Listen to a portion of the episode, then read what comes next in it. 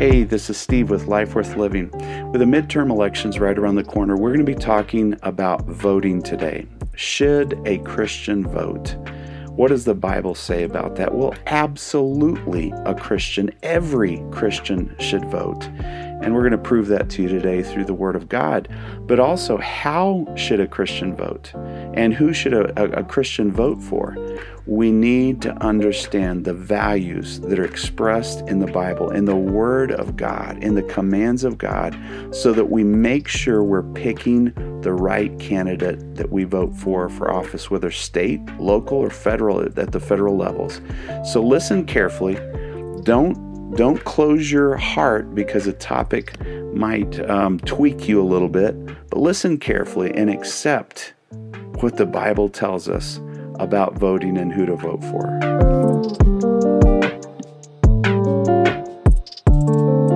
We're going to be talking about some pretty uh, deep issues as we're faced with another election. How many of you are glad that you get to vote? Anybody glad that you get to vote? All right? Yeah? I'll tell you what, when our kids turned 18, if their, if their uh, birthday was anywhere close to the time to vote, guess where they were at? They were at the polls voting. Um, I think we should be overjoyed that we get to vote in this country. Overjoyed, thrilled. And um, so today, we're going to be looking up. I didn't announce this last Sunday because I didn't even know I was going to do it. but we're going to take just a quick one Sunday break from the series that we're going to be starting next Sunday. Um, and we're going to talk about this topic of voting. I voted, here's the title of it I voted according to God's word. What does that mean? I voted according to God's word. What does that mean? And I'm going to start with this question um, Should a Christian vote? Should a Christian vote? I'm going to try to keep my opinions out of this and just give you some scriptures so that you, as a Christian, can determine if you think a Christian should vote or not. We're going to look, some of these verses don't come just head on at the issue, but they certainly give some insights. Others hit it head on, all right? If you leave out of here thinking that you still shouldn't vote, I don't know how to convince you. but there's my editorial comment. I told you that I wasn't going to do. So here goes. First Timothy chapter 2 verses 1 and 2. The apostle Paul speaks to Timothy, his spiritual son. He says, "First of all, then I urge urge that supplications, prayers, intercessions, thanksgivings should be made for all people, including kings." Well, we don't have a king in this country, so including presidents including governors, including mayors, including city council members. We should be praying for these people. All right? You don't just if you disagree with them, you don't stop pray for stop praying for them. I'm not going to tell you what my uh, political persuasions are, but you probably by the end of the service you'll figure that out. But I'll tell you what, it doesn't matter what president is in is in office. I pray for that man or that woman. I pray for them. And so it says, pray for, for kings and for all who are in high positions, that, they, that we may lead a peaceful, quiet life, godly and dignified in every way. Do you think it's easier to be a Christian when you have an environment where uh, a Christian Christianity is, is, is thriving or in, under oppression where you can't worship and serve God? Well, obviously, we're going to thrive when we're in a peaceful and quiet environment where we can live godly and dignified lives in every way. Does that tell us that we should vote as Christians? Well, it's not super clear, but if you're praying for the people that are in leadership and you have a voice, don't you think you should take the opportunity? Well, I'm just using my logic there, but let's read Daniel 2, verse 21. It says, God changes times and seasons. He removes kings and he sets up kings. He gives wisdom to the wise, knowledge to those who have understanding. I'll tell you what, a lot of people will say, you know what, que sera, sera. Whatever's going to happen is going to happen. So they're fatalists, and they think they have no influence over their future, their destiny. That is absolute hogwash. You have tons of control over your future, and you need to exercise it with God's help. You know, our prayers will literally influence the course of this country.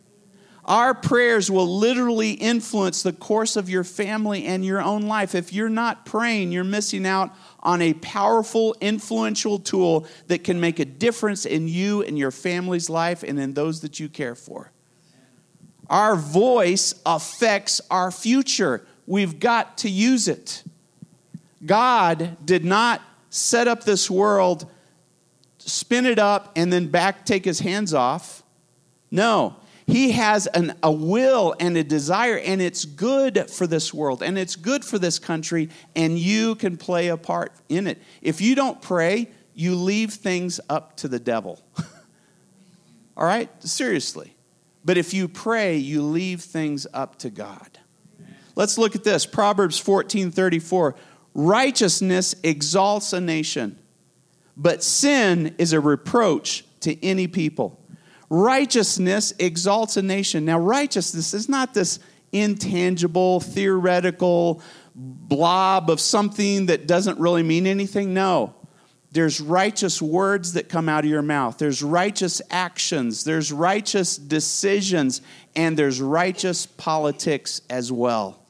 We want righteousness to be in the rule of our country. We really do. And if you don't want it for you, you should at least want it for your children because they're the ones that are going to have to deal with it if we just take our hands off and let things go as, as things just might naturally happen. Proverbs 29 1, it says, When the righteous thrive, people rejoice. When the wicked rule, people groan. I'm telling you, just look.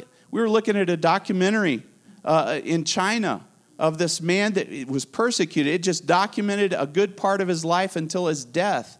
People groan when they're oppressed. Have you ever been oppressed before? Maybe you've had an oppressive relationship, a toxic relationship, and it just makes you groan. Or maybe a boss that has you under his or her thumb and you're miserable. Do you want our country to be like that? no.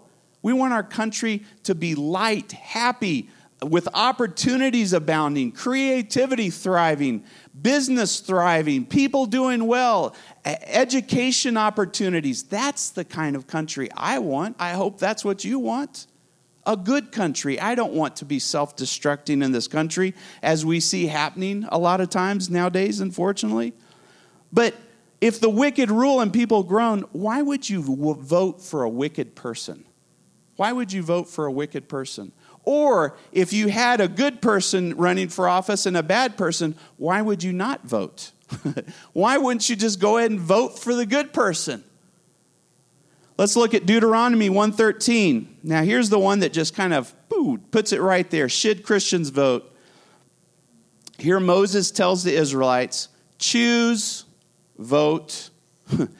Choose some wise, understanding, and respected men from each of your tribes and I will set them over you.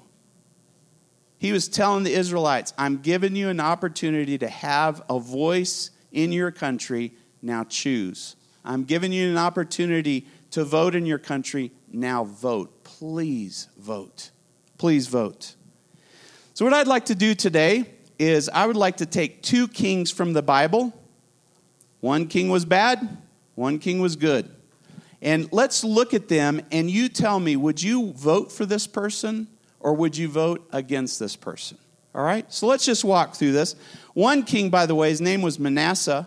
He had a grandson several years later, and he's the second king that we'll look at. So we'll look at Manasseh first, and then King Josiah, his grandson, second. The first uh, king, Manasseh, is, is uh, his story is found in Second Kings 21, verses 1 through 16. I'm not going to read every single verse. We're just going to highlight the things that would help you decide if you would have voted for this man or not. Now, obviously, back then there was no vote. He was king. But I'm, I want you to pretend like he was a candidate that you would look at today. And then we're going to look at some details. And I promise you today, I'm going to step on every single person's toe in this room, including my own. All right? I'm going to say things that might aggravate you. And here's what I ask Could you keep your mind and your hearts open throughout this entire time? It's probably going to last 25 more minutes. Would you just keep your hearts open even when I say something that you don't agree with? All right? Just, just keep your minds open. But let's start in on Manasseh. Verse 2 of 2 Kings 21, it'll be thrown up here on the screen too. King Manasseh, the first thing that's said about him, other than he was very young initially as a king, is he did evil in the eyes of the Lord. All right, that's the very first thing that we know about Manasseh. He did evil in the eyes of the Lord. It doesn't say he did evil in the eyes of people, that people liked him or didn't like him, that he was a good guy or he was a bad guy. It just says from God's perspective, he did evil in God's perspective.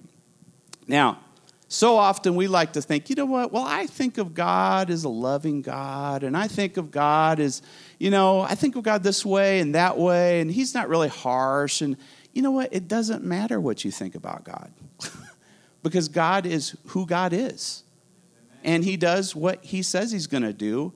And it's silly for us to conjure up an image of God. In fact, that's what I would call idolatry, is making up your own God. God is who he says he is. And from God's perspective, this Manasseh guy did evil in his sight.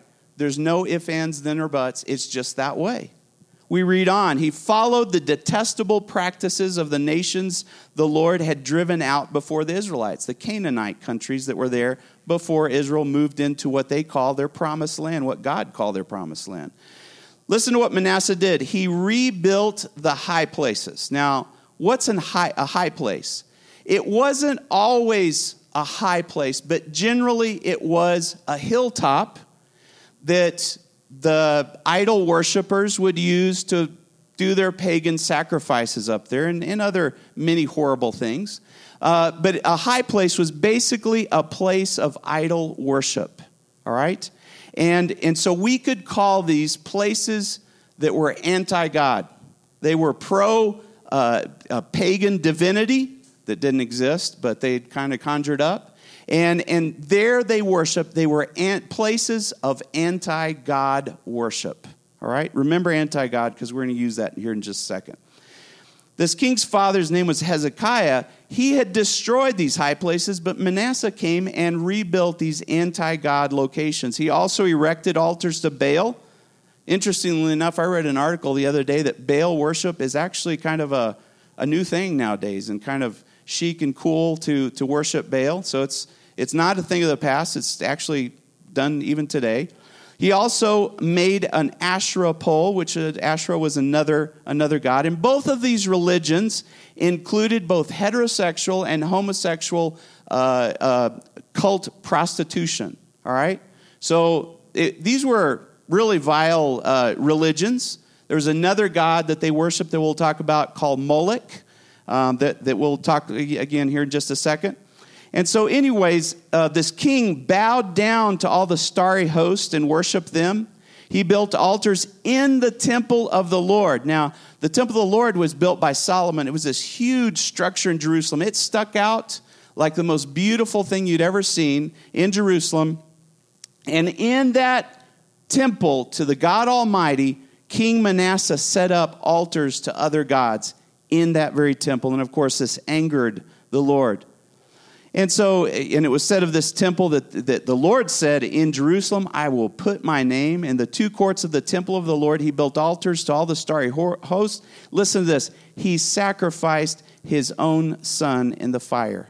And this was that god of Moloch that required you to sacrifice. Even nowadays in India, unfortunately, in, in that part of the world, some mothers, as part of their religion, will take their, their small children and dump them into the river as a sacrifice to their God. So, this, this is not something that's so far removed that isn't happening even today, much less abortion. But we'll get to that in just a second. All right, so um, here's, what, here's the other things. He sacrificed his own son in the fire. He practiced divination, sought omens, and consulted with mediums and spiritists. He did much evil in the eyes of the Lord and aroused God's anger. He took the carved Asherah pole that he had made and put it in the temple, in the temple of God. Now let's skip down into verse 16. Moreover, Manasseh also shed so much innocent blood that he filled Jerusalem from end to end. He, there was violence. Can we, can we kind of associate our country with what was going on then? There was so much blood, he filled Jerusalem from end to end with it. Wow. Would you have voted for him? if he came with a little bit of a track record, maybe he's a senator, a congressman, he's running for president, maybe he's running for mayor, or city council, would you have voted for this individual? Especially if he promised all of these things to you, would you have voted? I assume we'd all say no. I wouldn't vote for this Manasseh guy. Let's just cover real quick. He was anti God, he was pro idolatry, he was in favor of killing innocent babies as, as he killed his own. He was pro heterosexual promiscuity, he was pro homosexuality, he was in favor of uh, the occult and Satanism, and he was pro violence, just to kind of encapsulate everything right there so that you can kind of see it. So let's just kind of go through and translate his world into our world today. And here's where the toe stomping starts. Please forgive me. Actually, don't forgive me because as soon as I give my own personal opinion, I'm going to kind of move out behind this so that you know it's just me talking, all right? But for now, let's look at this. Anti God. He was anti God. Is our country anti God? Do we have elected people or people that are running for office that are anti God? Uh, yeah, yeah. I don't know what happened in the 1960s, but our country went completely haywire and started a set of cataclysmic events that we're still dealing with today. And one of those was saying there's no prayer in, in school. There's not going to be any prayer in school. What? Give me a break. This is a free country where students should be able to pray in school. We're anti God by saying you can't pray in school.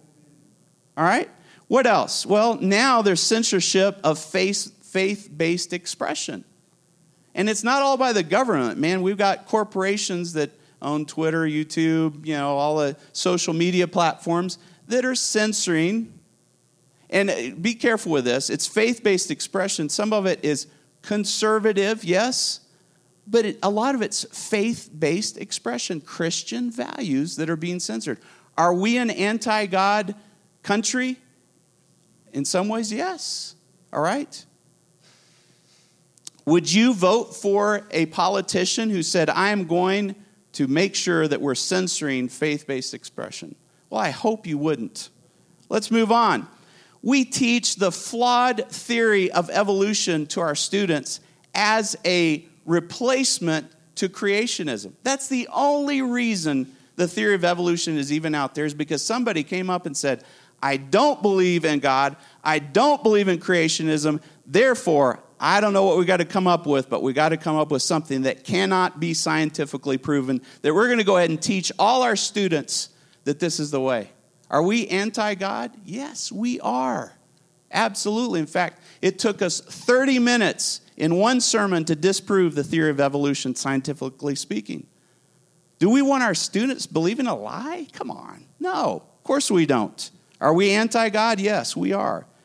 And then we have higher, uh, higher uh, institutions of education denying the existence of God, something which cannot be scientifically philosophically or logically uh, disproven. You can't do it. So, why would you say emphatically that something is the case if you can't disprove it in, these, in this fashion? Let's look at idolatry. Now, do we have idolatry in the United States? Do we have idols that people bow down to? Well, yeah, we do. Um, without getting into too much detail, you can't pray to a dead person. They're not, they're not listening to you. They can't hear you. They can't hear you. Jesus can hear you. He's the only person who ever died that can listen to your prayers. Why? Because he's been raised from the dead. And he's on your side if you're on his side. And he's listening to your prayers. All right? Don't pray to a statue. Don't pray to an image. Don't worship materialism or celebrity, be obsessed with celebrities or status or elitism. All of these could be easily idolatry. Do we have this problem in our country? Do we have elected officials? Yes, unfortunately. killing innocent babies. I'm not going to spend a lot of time on that. We are absolutely, positively in favor of women's rights. a woman has control over her body as long as she's not killing some other person's body. As soon as that little baby is conceived, it has its rights as well. And I shouldn't be calling it it because it's a he or a she has its rights. There I go again. His or her rights as well. So, yes to women's health, yes to their rights, but yes to that infant's rights. Every bit as much. And I'll tell you what, if you've had an abortion, if you've gone through the trauma of abortion, Jesus loves you. He loves you. And all I ask is if you've gone through that or have a friend that's gone through that and they're feeling condemned or bad and they don't want to hear this message, tell them Jesus loves them. And He wants to heal your emotions, He wants to forgive you, and He wants to set you on the right path. We've all messed up in some form or fashion. What about heterosexual promiscuity? Well, I'll tell you, if I if I had a president or a mayor or a governor who's had an affair while they were in office, would I vote for them again? No, I'm not going to. Because their moral failures are going to affect the city or the state or the county or the country that I live in, and I don't go for that.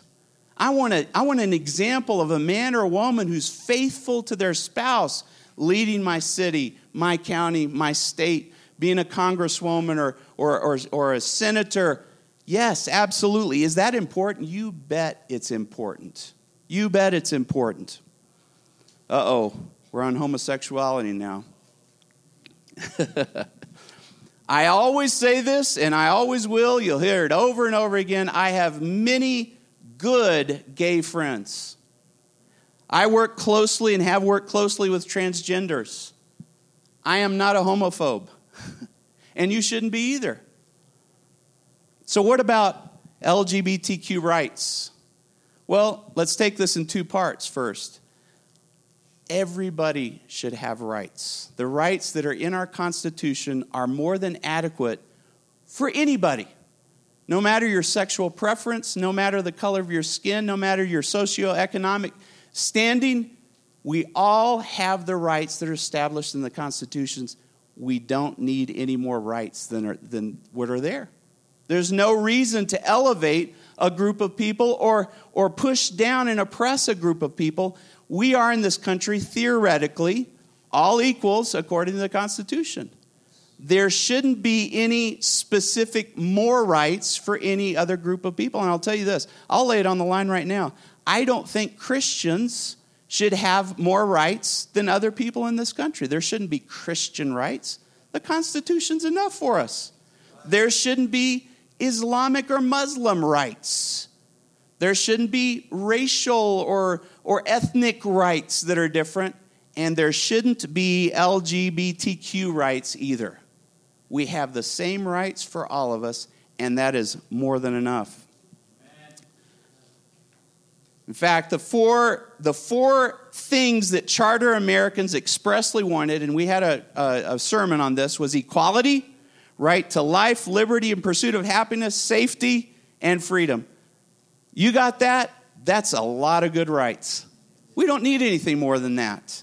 The problem is we look, start looking at equality and we start talking about money. Hey, I should have the same insurance that that person. I, I want taxpayer dollars to go get me a sex change, or I want, I want the Pentagon to fly me to a state where I can get an abortion. That is not equality. That's not what this is talking about. That's entitlement, and that's a totally different issue. But you know what? My opinion on homosexuality and on any other subject is meaningless, and so is yours. the only person that has any bearing on the sub- subject of right here, homosexuality, is God. He's the only one. And whatever I think and want to twist and change and, and I want to look on the internet and see what is what is a gay Christian or or you know what, what does God think? You're going to find all kinds of garbage on the internet. So if you're looking for something that's going to keep you, you you're in the right direction, don't look there because it's inundated with false information. So, what does God think? Well, it's very clear in the Bible.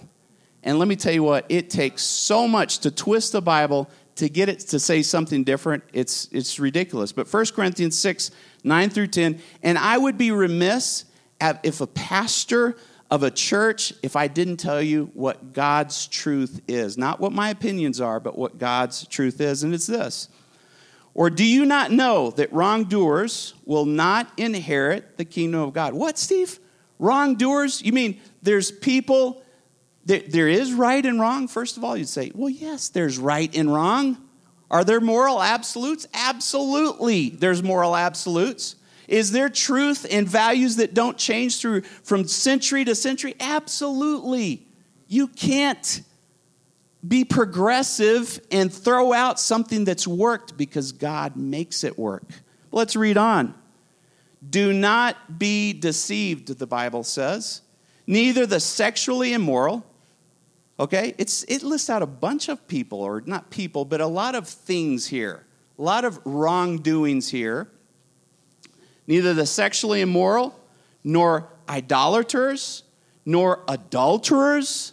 And then it doesn't say homosexuals, it goes ahead and gives the graphic depiction so that there's no questions and, and nothing can go over your head. It says, and nor men who have sex with men. I mean, all right, it's there. And in another scripture, it talks about the, the female temptations on, on, on, uh, on that as well. So, nor thieves, nor greedy, nor drunkards, nor slanderers, nor swindlers will inherit the kingdom of God. It's not my opinion. My opinion doesn't matter, and neither does yours. I hate to say it. What does God say? That's what counts. That's what counts. Well, what else? Manasseh was into the occult into Satanism. and here goes, Berman. Finally, I'm using this, all right? Berman showed this to me uh, two months ago, and now it's all over social media, it's in the news. But throw this up. Um, there's this, this show, this new show on FX called Little Demons. And I looked, I looked at the like the ex- explanation of what it is, like you know any movie, what it's about, whatnot. So let me read it to you. After being impregnated, this is a cartoon for children, all right? So everybody knows. Cartoon for little kids, all right? After being impregnated by the devil, a reluctant mother and her Antichrist daughter attempt to live an ordinary life in Delaware. Are you kidding me? And Disney is behind this. Unbelievable. I'm telling you, is our, is our country anti God? Yeah. Is, is there aspects of our country that's for God? Yes, praise God. Yes, as well. It's not all bad. But this kind of stuff is happening. And mothers and fathers, you need to protect your children until they're out of your house. all the way out of your house. And then you need to pray your head off for them that they continue to be strong in their faith in God. He was also pro violence. Well, let's, let's drag that into our situation. And probably I need to start stepping out here because I'm going to give my opinions because this is what it is. But legalizing drugs, are you kidding me? are you joking? Legalizing drugs and making that a fiscal argument? Oh, it's bringing tax dollars and blah, blah, blah. And, and, and you know what? Now we'd have to put people in jail so our, our you know, legal enforcement is going to go to. Are you out of your ever living mind? I lived in Spain, and in 1987, they legalized a very small amount of marijuana and, and some other drugs that were coming across the border from, from Africa. The violence went through the ceiling in six months. I had never been held up. I was eight, 17 years old. Never been held up on the public, you know, metro system and buses in six months, I was held up five times, several times at knife point. Why? Because everybody's high. That's why. All right? Are we going to have more car wrecks if we legalize drugs? Yes, we're going to have more car wrecks. Are people going to die because of this? Yes. Do, do lesser drugs lead to more, uh, more uh, you know, hard drugs? Absolutely, they do. Are we out of our minds legalizing drugs? Are we going to have more violence in our country than we've ever seen before if we legalize drugs? Yes, just go to Denver, go out to California, go out to some of these places. You're going to see more violence. You're going to see more homelessness. You're going to see potheads that can't get a job because they don't have enough oomph in them to get up and go to work. I'm serious. As a Christian, we got to use logic too. All right? Sorry. Soapbox. Defunding police. Are we going to have more violence if you defund your police?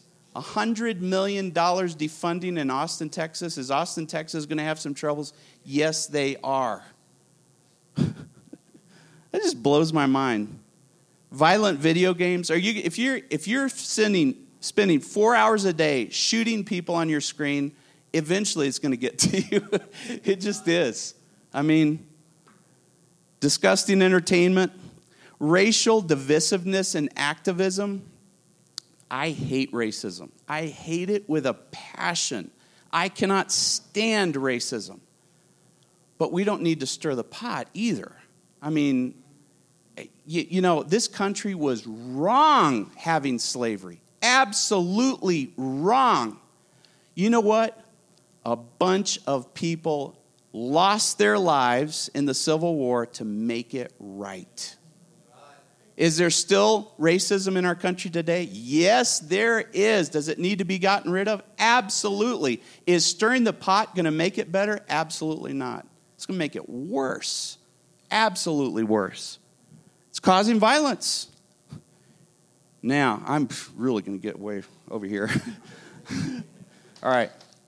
I bought a gun several years ago.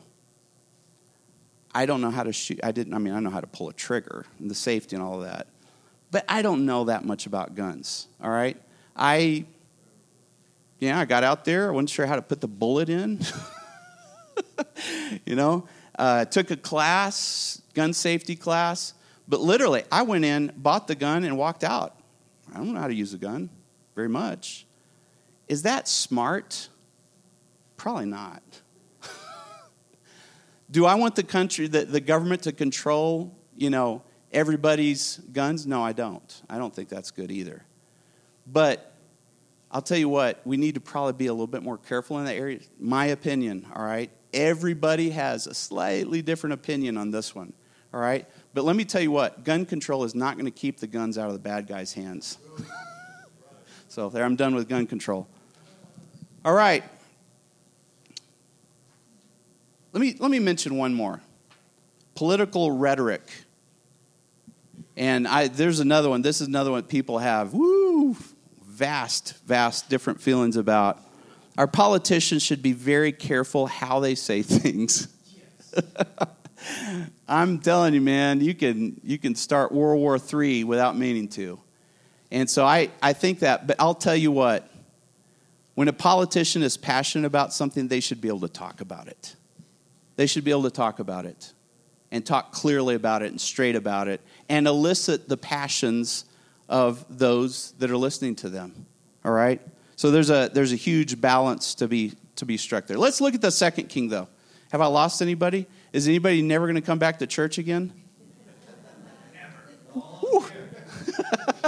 Was that you, Lee? Oh, all right. Okay. And I'm sorry, this this uh, message is kind of rated PG 13. But, anyways. Um, all right, Josiah. So, several years later, so Manasseh had a son named Amon. He was king for a couple of years. He did evil in the eyes of the Lord. He was actually assassinated by his children. And then Josiah took over as king. Now, let's see if we'd vote for Josiah. I'm in verse 2 of 2 Kings 23. And look at what Josiah did he read in their hearing all the words of the book of the covenant. That would be the equivalent to the, the Bible, most likely the first five books of the Bible at that time, and uh, which had been found in the temple of the Lord. The king stood at the pillar, and who, who read the Bible, by the way? The king himself was reading it to all the people.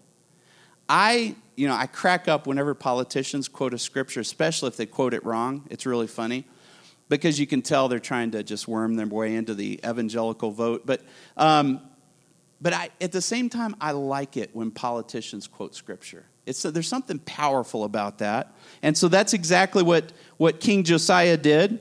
He did it in the presence of the Lord to follow the Lord and keep his commandments, statutes, and decrees with all his heart, with all his soul, thus confirming the words of the covenant written in this book. Then all the people pledged themselves to the covenant.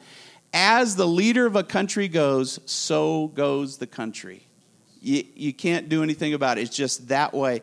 We have the opportunity to vote the right person into office so that our country will go in the right direction, so that we'll go in the right direction. What an opportunity. The king, Josiah, he ordered the high priest and the priests next in rank and the doorkeepers to remove from the temple of the Lord all the articles made for Baal and Asherah and all the starry hosts and he burned them outside of Jerusalem in the fields of the Kidron Valley and took the ashes to Bethel. He did away with the idolatrous priests. In verse 6, then he took the Asherah poles from the temple of the Lord into the Kidron Valley outside of Jerusalem and he burned it there. this guy was hardcore. Did he have political rhetoric that probably ticked some people off? You bet he did. You bet he did. I'll tell you what, when a person gets fed up, they're going to start talking pretty harshly, and it's because they're torqued. They're tired of it. They're tired of the silliness. And so was Josiah. He ground it into powder and scattered the dust over the graves of the common people. I'm not totally sure the significance of that one, but it seems pretty, pretty, uh, you know, serious. he tore down the quarters of the male shrine prostitutes that were in the temple of the Lord. He was on fire, man. he was going all the way, and he wasn't looking back. All right? He desecrated Topheth, which is in the valley of Ben Hinnom, so that no one could sacrifice their daughter or son uh, in the fire of Molech. And I don't want to get graphic here, so I'm not going to, but I could describe the area outside the city walls. They basically carved into a rock and made a, a, uh, an altar there, and they did this gruesome stuff. It's terrible, unbelievable, but no different than aborting a baby in a mother's womb that we do today. No different. Tragic. The king also desecrated the high places. Remember, we talked about where all the idol worship were there, the anti God activities. In verse 14, jo, jo, uh, excuse me, Josiah smashed the sacred stones, cut down the Asherah poles, and covered the sites with human bones. Wow, that's pretty, pretty graphic as well. I'll tell you what, if you want, to, if you want an interesting book, read the Bible. You'll read all kinds of stuff in the Bible. It is not boring in the least. Just start reading it. Then, in verse 24, Josiah got rid of the mediums and spiritists and the household gods. Do you think I would ever, you know, let's rent out that room back there for uh, a yoga studio, all right? And then Sunday night we're going to have a we're going to watch the Harry Potter Harry Potter Harry Potter movies.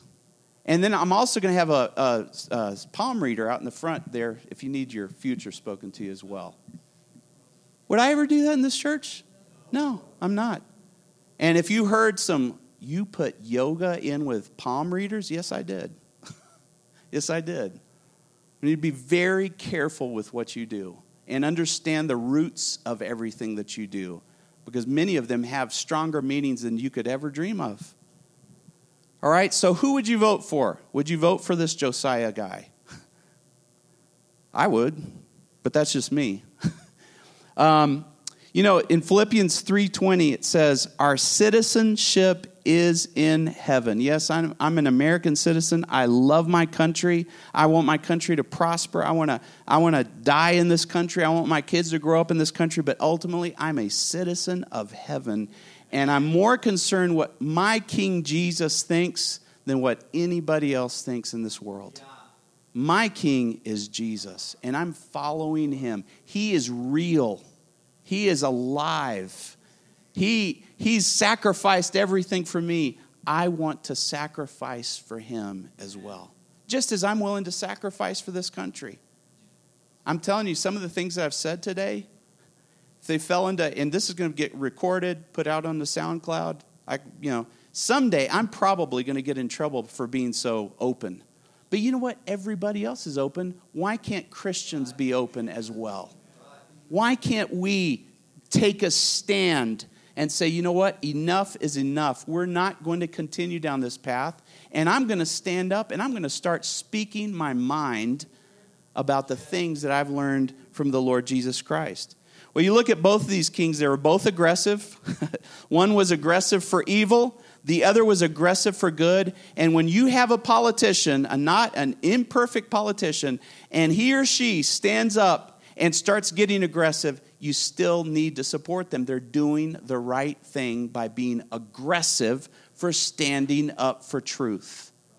It's not wrong for a politician who believes something, and especially if it's a good something, to stand up and say something about it and also attack the, the others who are standing up just as, as strongly for evil.